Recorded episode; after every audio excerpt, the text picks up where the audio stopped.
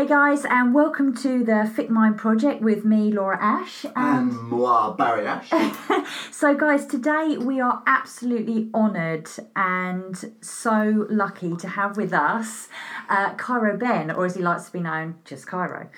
And um, Cairo, we wanted to get him in because he has gone from boy band fame to just finding his own way in life and being the person he wants to be. And we know he's going to be able to offer you guys so much insight and you're going to be so inspired by his story. So, Cairo, welcome to the Fit Mind Project. Thank it's you very so much. lovely to have you here. It's lovely to be here on this podcast. It's exciting. So, we just want to just find out from you, first of all, our listeners are going to want to know who you are, what you're about. You know, tell us your story. okay, so as you introduced me, Cairo. Um, my story started probably around about 10 years ago when I thought that I wanted to be famous. You see on the TV screen, you see Michael Jackson. Well, started a lot younger than actually, from when I was a kid. You see Michael Jackson, you want to be famous, and you aim towards that. But going towards that, it took me in a direction that I really didn't feel comfortable in. So I, yeah, just I had a I had a big mindset change. The further I went into it, the further I came out of it. It's quite um just thinking about now. It's quite um not emotional. It it would just it was a lot. It was a lot. It was a lot to go through. If you know what I mean. So uh, yeah, I'll start at the beginning. Um, I went to a place called Vocal Tech in London, and Vocal Tech is a school for singers and musicians. And from there, I got scouted to be in my first boy band. Now, through this little story, I've been in five boy bands. I always wanted to be solo artist, but I managed to get into boy bands over and over again. And from day one, they mold you. You are not you. You are fit into a category that they see fit. You will be the token black guy. You will be the the white um, soul guy. You they whatever category they want to put you in. A label. A label. They will label you. And from day one, from that first boy band, they labelled me. I was the the token black guy, which is fine. Um, I actually beat Marvin from JLS to be that token black guy.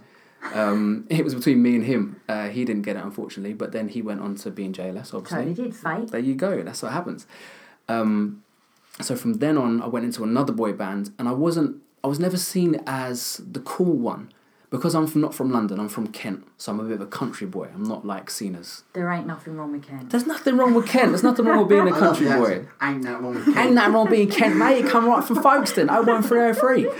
Um, it's and and it's fine. And I always I always felt that was fine. I always wanted that to be fine, but it wasn't fine for the the people or the le- or the managers of these these bands. And when, it really struck me when I went into my fifth and final band, uh, which is the one I gained more in quotes fame with. We were signed to uh, a record label, Island, and it was great. We did the whole music videos thing. We did uh, just so like radio tours, like tours. We toured with Jessie J, N-Dubz, and all that stuff. But it was in the beginning when I first met the manager, and I'll always remember this. I was having a conversation with another guy from the label, and we were talking about um, David Attenborough documentaries, and I love nature and documentaries and all these type of things that I feel makes me me. Yeah. And the manager was in the corner, and he was watching me, and I could feel his eyes on me, and he sort of butted in on the conversation. He says, uh, "So, uh, what, what, what are you guys talking about there?" And I said, "Oh, we're just talking about this um, documentary we saw, this Attenborough documentary." And he's like, "Why?" And I said, "Oh, just because it's like we were talking about. I think it was life or something like that. Because it's just the way it was beautifully shot and everything that I was felt quite passionate about." Yeah. And he went, "Ah, you'll never be cool, will you?" And that sentence alone confirmed everything that I feared that I wasn't cool enough to be what I, what I thought they wanted me to be. Yeah. So even the projection of me that I wanted to be wasn't cool enough. The false me wasn't cool enough. Yeah. And I created so many false me's that I tried to identify with to try and find myself and who I was in this band, the previous band, the band before that. And it didn't work. Mm. It didn't work. And the further I went into that, the further my core self shrunk away from that. Mm. And I felt myself being distant with the band, being distant with uh, the managers. And then that distance created, that distance created uh, it, it, wa- it wasn't it wasn't good basically eventually I would I started to get not depressed as such, but it pulled me into a place I didn't want to be, um, and we ended up getting dropped, which wasn't you know wasn't good. But what I also got dropped from was not just the label; it was the false me that I thought I was. Yeah. But the girl I was with at the time, who you guys might know as like the lady from the Sugababes, Yeah. um, she fell in love in quotes with the me that I projected myself to be, the false me. Yeah. So when we got dropped and I was still with her, I still carried on that false me for a long while.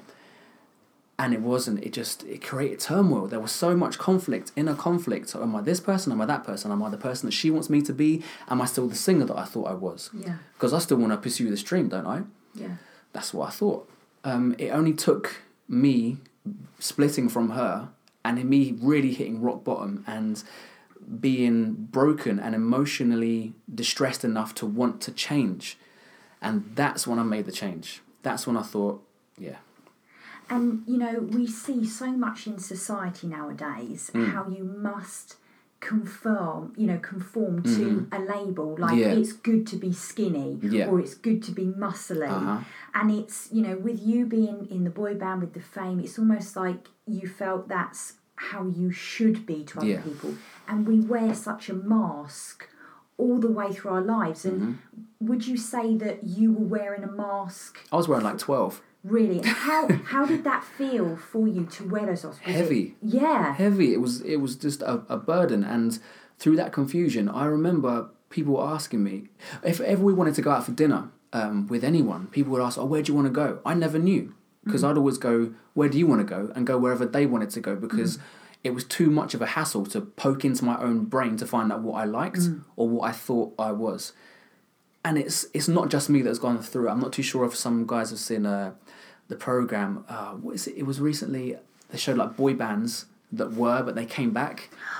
Do you I remember that saw that, program? And loads Yeah. of them like Blue were doing it or Yes, Eternal yeah. or something like that, and they each had a story about how they had this fame Yeah. and then they hit rock bottom and they don't know what to do with it. They literally they have so much or so much of what they think they want to give them significance and, and build up this false sense of self.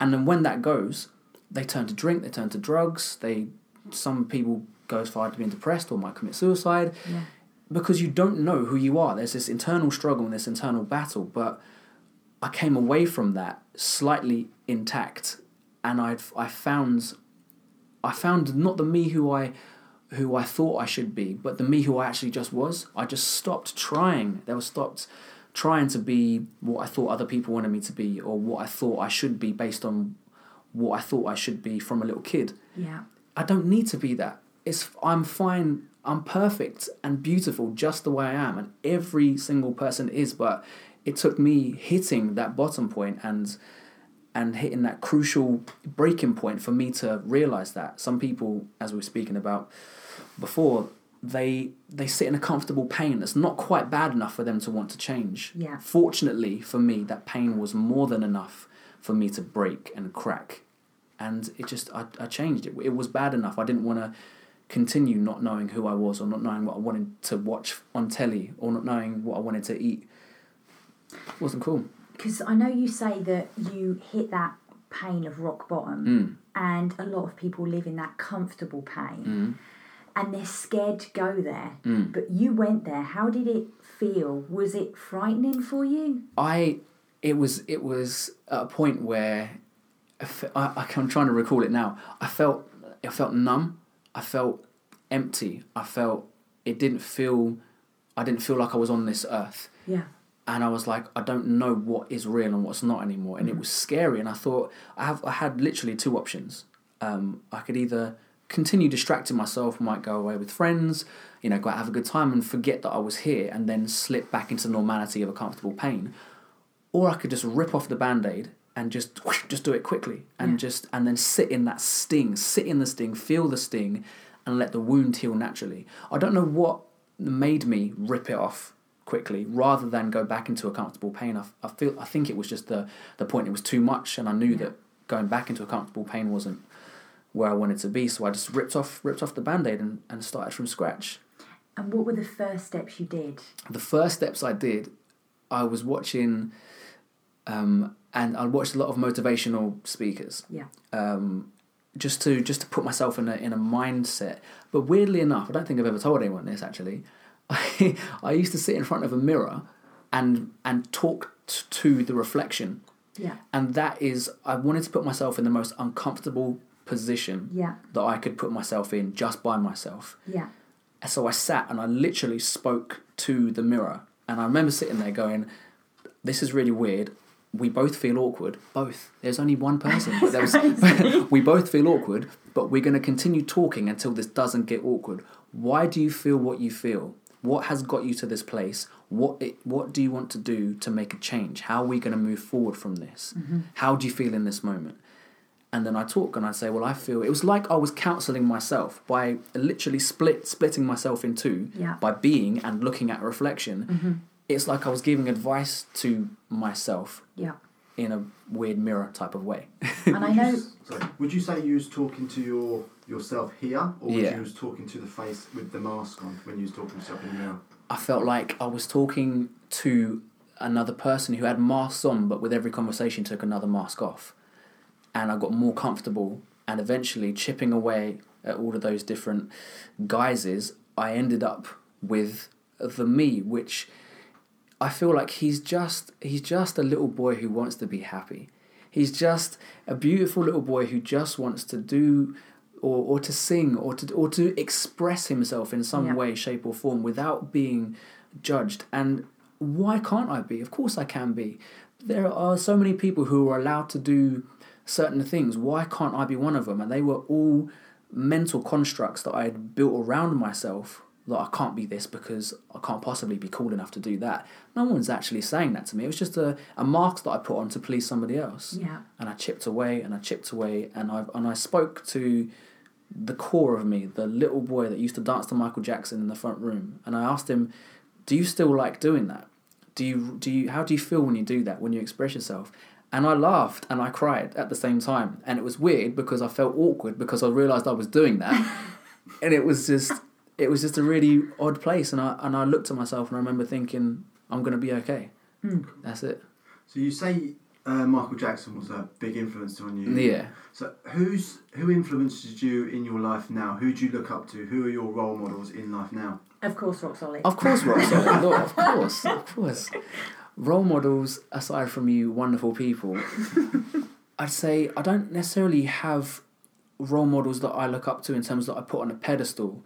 I look at uh, the things that people have said or the books that they've read or uh, books they've written, and I take bits and pieces from them to build into my own life. So it's not a case of putting somebody on a pedestal, but there are certain people that I will uh, listen to more so and be like, okay, I like I like that theory. But I've, I'm coming to learn and understand that even the people that I may look up to or may have look up looked up to have different perspectives on life than than from me. So I can't really take on exactly what they say. I just take parts of it and then build that into my own life. And who are these people?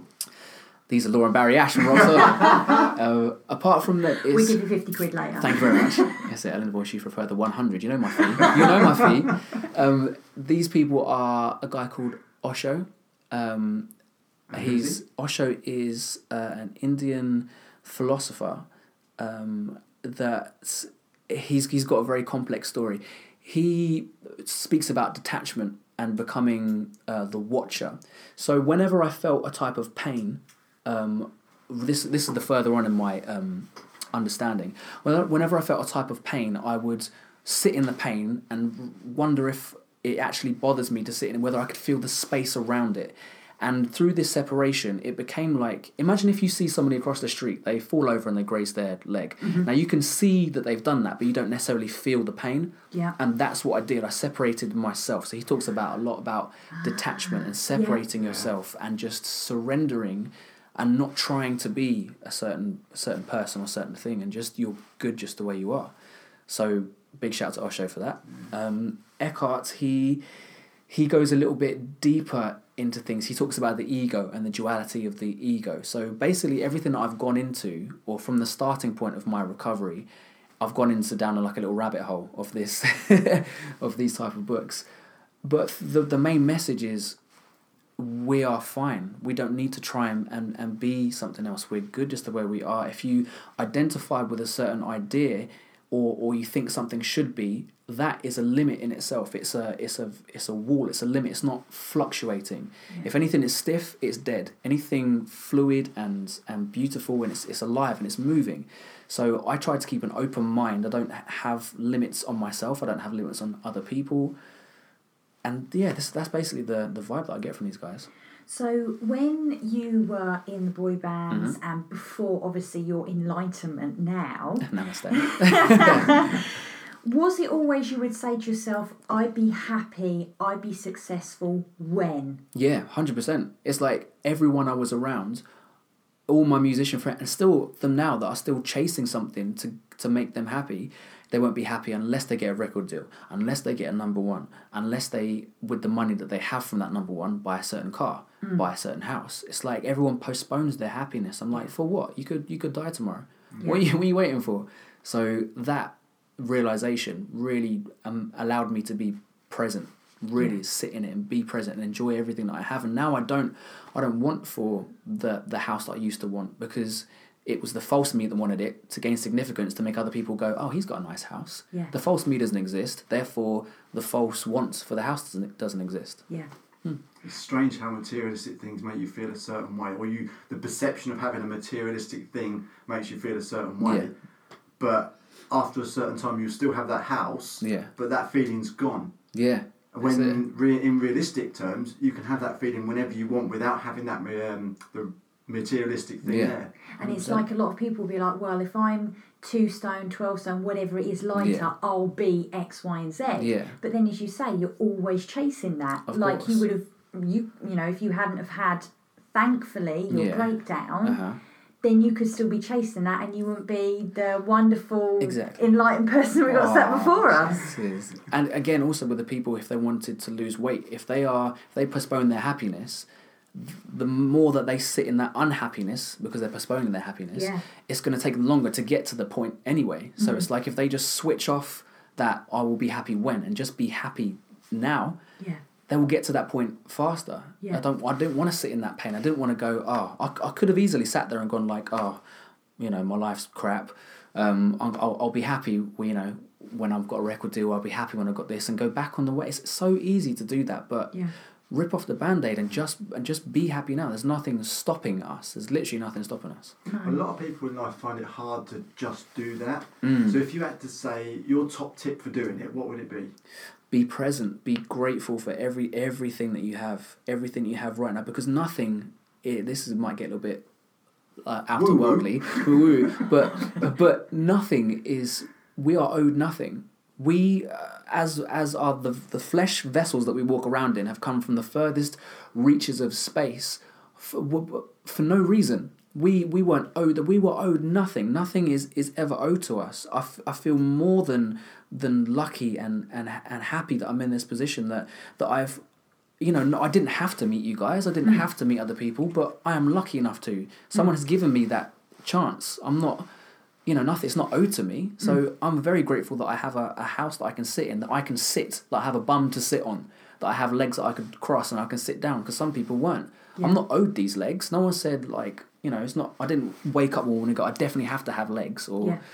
of course of course not but I, I have those so I'm, I've got I don't have a lot but what I have I cherish and it's Yeah. beautiful because I wasn't owed it but I still have it how lucky is that Yeah. that's amazing so gratitude first and so foremost sweet. I like that. It's so true. It really is. It's refreshing to hear someone talk like this rather than saying, I need my car, I need my house, I need my phone, I need this, I need that to be a certain way. Yeah. Mm. It's, it's so refreshing and enlightening to say, I don't need anything because I've got everything I want here. Already. Exactly, hundred percent, and it's it's, and I will preach that, and I will continue practicing that un, until my, my last breath that I'll be happy to have because it wasn't owed to me. so Amen, brother. that's it. That's it. So, Cairo, we always ask our guys some kind of quick fire questions at the end. Ooh, okay? okay, sweet. All right. So, I want to know, first of all, Uh-huh. what's your most inspirational quote? Oh, that's so hard. my most inspirational quote: uh, th- uh, "Meditate and watch."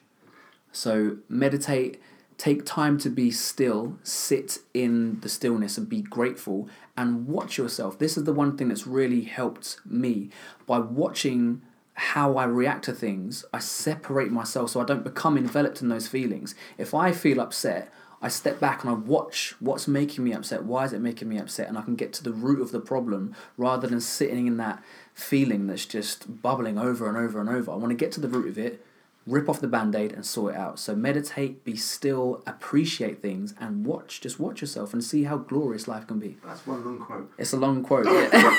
My question: What's your favourite destination you've been to in the world? that i've been to Yes. uh jamaica yeah it was it's, it's beautiful uh, the, the sunsets you yeah i can't beat a good caribbean sunset yeah Jamaica. no i didn't i didn't What do you want to be known for when you're long and, and gone from this gone from plane this- and gone to the other plane, if that's what you want That's it. I don't. I don't. I don't want to be known. I. I like anonymity. I. I used to want to be known so much. Mm. I've turned against that. I. I do believe that anything. If I, if I was to be known for anything or want to be known for anything, it, it would be purely egotistical. It wouldn't be coming from the heart. It's like you. No one wants to love to be known. Like I, I don't want to be known to be loved. Do you know what I mean? It's like I just want to be, and then and then I'll go, and that's fine, and that's beautiful the way it is. I feel like life for me, or anything beautiful, is just like this is gonna sound really flipping wishy washy. is like a butterfly that will come and just sit on someone's hand. It's like no one willed it to be there, and when it goes, no one necessarily wants it back, but they're just happy that it was there, and I want that to be my life. Just I just came like a nice gentle breeze that no one was expecting, and then I just went, and everyone was just happy that I was there in the first place. I don't want to be known for anything. I don't want a legacy. I don't want anything that could hype up my ego. I don't even want a gravestone. I don't. I just I was here. I know I was here, and that's good enough for me. You're going to be known to me as the butterfly now because you. this, this is. He comes in, he says his amazing stuff, and then he's gone. Is it? And then, and then then we it's don't see him for like a couple of weeks, and then he just floats back in again. Hello. okay, this is more of a fun one. Okay. Okay, go on. What's your favourite movie and why? uh, Avatar because I had never seen something so I, I well first of all I will say that I do not know films. I am the worst film person. I've not seen Godfather, I've not seen Scarface, I've not seen uh, Lion King. The, the only Disney films I've ever seen is like Aladdin and Peter Pan. So my my movie base in my head is really low. So I love Avatar because it just looks like a place I want to be. You want to be blue. I'd love I'd love to be blue and I feel like About my- 12 foot tall. yeah, yeah, yeah. That's it. I am actually about five foot two, so I like I love that extra few feet. Um, yeah, so Avatar just is visually stunning, and I think the the message in it is is beautiful. The connection that they that they will have to the earth. Yeah. We're all connected. We are Yeah, all it's connected, So true. and it's beautiful. So true. Okay, say movies are not your thing, music's your thing. So, what's Mhm. your favourite m- song of all time? You can't ask that. Favorite song of all time. There was there is I I will say that there is a song I'll always put on no matter what mood I'm in, and I'll always love it. Uh, that's Michael Jackson. Want to be starting something. I knew it was Michael Jackson. Ding, ding, ding, ding, ding, ding. Yeah, yeah, I Love love that. it. That's it. Any any mood, whether I'm at the gym, whether I'm upset, whether I'm running, whether I'm at home just chilling, it's just a song that's just for everywhere for me personally. Makes you tap. Yeah, always make you tap. Got a good beat. What's your first childhood memory? Um, watching blockbusters. Uh, but the thing, Bob Holness. yeah, yeah. I'll have a pee pees, boy. Yeah, yeah. It's the oldest joke ever. yeah, I, yes, it, yeah, I probably did actually in, a- in a baby chair. But I wasn't. It wasn't. I don't. I don't think I remember the exact thing on the screen, but I remember the blues of Blockbuster. I remember the blues of that. and I remember watching something that was flashing those color blues that I later realized it was the blues from the Blockbuster, and I can't link them to any other blue that I've seen as a child. That's crazy. I'm So, just trying to think. The theme, yeah, the theme tune. I love it. It's great. Blockbuster. And just before we go, I Uh-huh. want a bit of Cairo wisdom, Okay. and I want you to help our guys Uh huh. and give us one of your top tips because you've trained people before. Uh huh. Okay. If someone is struggling and Yeah. they're wearing a mask Yeah. every day, Yeah. they're in denial, Uh huh. they know they've got weight to lose, they're miserable, Mm-hmm. they know it, Yeah. but they're afraid to go there. Mm-hmm. What's your one piece of advice? rip off the band-aid jump straight in there is the by by feeling bad about it you're gonna postpone you getting there anyway so rip off the band-aid jump straight in do not put your happiness off for the future because like i said we are not owed to be here we could be taken away at any point. Any of us can. Everyone's lost someone that's that's close to us at some point, and no one's promised anything. So just rip off the band-aid and go straight. What are you? There's nothing. What are you waiting for? What are you waiting for? Just go and do it. Brilliant, thanks. Well, thank you so much, Cairo, for coming in and joining us. Thank and, you very much for having me. You know, talking on the Fit Mind project. It's been wonderful to have you. I know our guys are going to get so much from it. And guys, we will be back with somebody else who is just as inspiring and motivating as Cairo. and uh, tune in next time. Definitely. Thanks for listening, guys. 谁呀